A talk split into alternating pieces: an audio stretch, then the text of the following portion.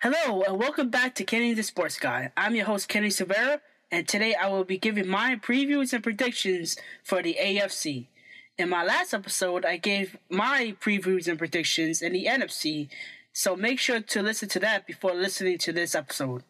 Who will win the AFC East? What which teams will make the playoffs? Stay tuned. If you haven't already, please subscribe to my podcast on Apple Podcasts, Google Podcasts, Anchor FM, and Spotify.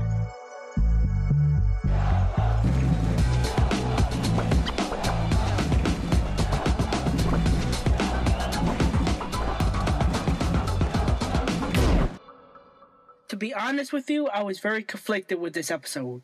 Mainly because I am a Jets fan and every year I root for them to, to succeed, but in typical Jets fashion, they don't. Luckily, there are other teams to talk about. However, the coronavirus pandemic still looms large over the season. If they have a season, there are a lot of teams that are currently the favorites to win it all. With that in mind, here are my predictions division by division for the AFC let's start with the AFC East. I have the Buffalo Bills winning the division with a record of 11 and 5. With Tom Brady gone to the sunny shores of Florida, the Bills have dethroned the Patriots as the kings of the AFC East. The Bills have four primetime games, including a Thursday night showdown with the Super Bowl champion Kansas City Chiefs. Josh Allen is making is ready to take that next step, but is off to the offense and the defense to make it to the next level. With the AFC East not being what it used to be, the Bills should reign supreme for years to come. The New England Patriots finishes second with a record of 10 and 6. After 20 years at the helm, Tom Brady left the Patriots to join the Buccaneers. Replacing him will be 2015 NFL MVP Cam Newton. Fourth round pick Jarrett Stidham is waiting in the wings, but more than likely Newton will be the starting QB week one. The first four games of the season will be tough as the Patriots visit Seattle in week two and at Kansas City in week four. The New York football Jets finishes third with a record of 9 and 7. It is year three of the Sam Darnold experiment in New York, and it is suspected that he would take his game to the next level. The Jets have a new offensive line, but will it hold up? The Jets have a brutal first two games of the season as they face the Bills in week one and the 49ers in week two. And finally, the Miami Dolphins finishing last at a record of 5 and 11. It is year two of the Miami Dolphins rebuild, and they have a shiny new quarterback in, I hope I'm saying this correctly, Tua Tagovailoa. At some point during the season, he will succeed Ryan Fitzpatrick. They start their season with four of their first six games on the road. Let's hope that Tua has a very long and successful year. Let's move on to the AFC North. Baltimore Ravens wins the AFC North with a record of 13 and 3. The Ravens are considered to be the most complete team in the AFC. A, with a great offense being led by NFL MVP Lamar Jackson and a very stingy defense, the Ravens play five primetime games for the second time in their 25 year existence. The Pittsburgh Steelers finishing second with a record of 9 and 7. After missing the entire year, Ben Roethlisberger is projected to be under center week one against the Giants. I mean, will it help? Who knows with the Steelers? That team has been, how should I put this, um, injury ravaged throughout the last two years, and it haven't been the same ever since that loss to Jacksonville in the AFC in the AFC divisional round a couple years back. Finishing third is the Cleveland Browns with a record of nine and seven. The Browns confused the living hell out of me. Let's put it this way this team has the most potential. Since they are the Browns, it will not come into fruition.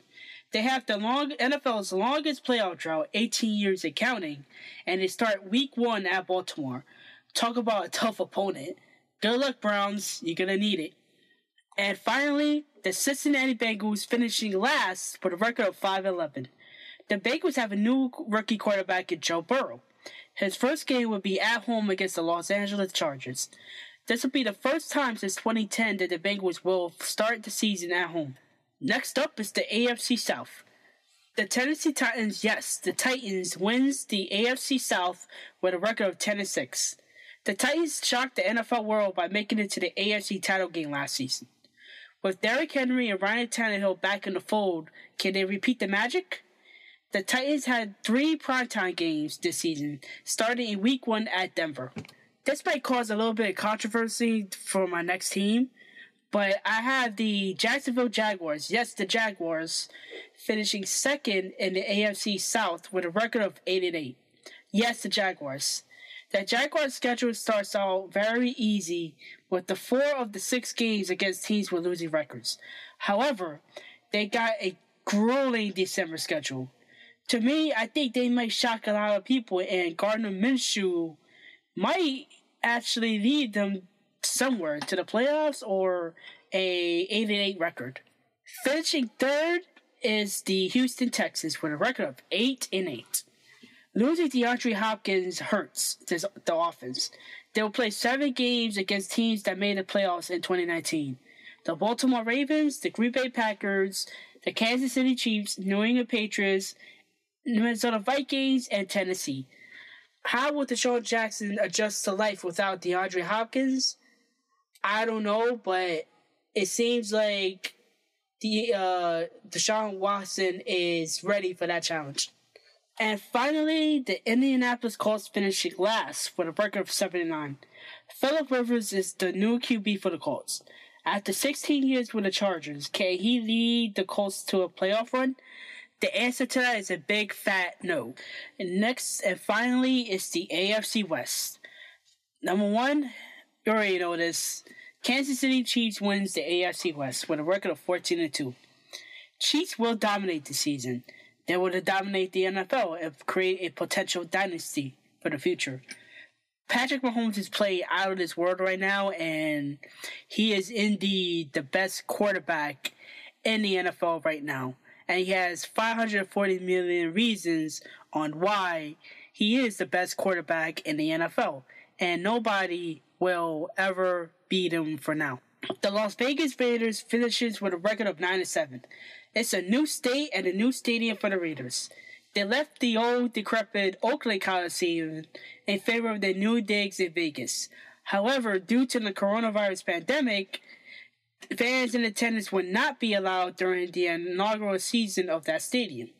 Three of the last four regular season games is at home for the Raiders. I have pretty big expectations for them, but knowing the Raiders in recent past, they always let their fans down. The Los Angeles Chargers finishes with a record of 8 and 8. With Philip Rivers leaving and moving to their new stadium, just one question remains. Who will be the starting QB for this team? Who knows with the Rams? And finally, the Denver Broncos finishing last with a record of 7 and 9. I like Drew Lock as QB, and with the addition of Melvin Gordon and Phillip Lindsay, this team has a chance to do something special in Denver for the years to come. So to recap, I have the Bills winning the East, the Ravens winning the North, Titans winning the South, and the Chiefs winning the West. My two wildcard teams are the Patriots, who I believe are not dead, and the Pittsburgh Steelers having the second wildcard. My two picks in the AFC title game will have to be the Baltimore Ravens and Kansas City Chiefs. Seeing Lamar Jackson and Patrick Mahomes in the AFC title game will make for great TV and strong ratings. I will have to go with the Chiefs or the Rams in the AFC title game, setting the stage for Packers and Chiefs in Tampa next year. Rodgers versus Mahomes in the Super Bowl, that sounds like a good deal to me. So, the million dollar question and the remaining question left to answer is who do I have winning the Super Bowl? Hmm. You already know which teams that I have in the Super Bowl, but do you know who will win it? That's kind of the tough question because both quarterbacks are really, really good and their offense is subpar with each other. But as much as I love the Chiefs and Patrick Mahomes, I'll have to go with Rodgers and the Packers hoisting the Lombardi Trophy in Tampa. I have a feeling that Rodgers will win one last Super Bowl before his career is out. The final score will be Packers 33 Chiefs 28. Patrick Mahomes will throw for over 300 yards with three TDs, where Rodgers will actually have a pretty subpar game throwing for under 300 yards but will have actually two TDs as well. I think Green Bay has a very good team in them.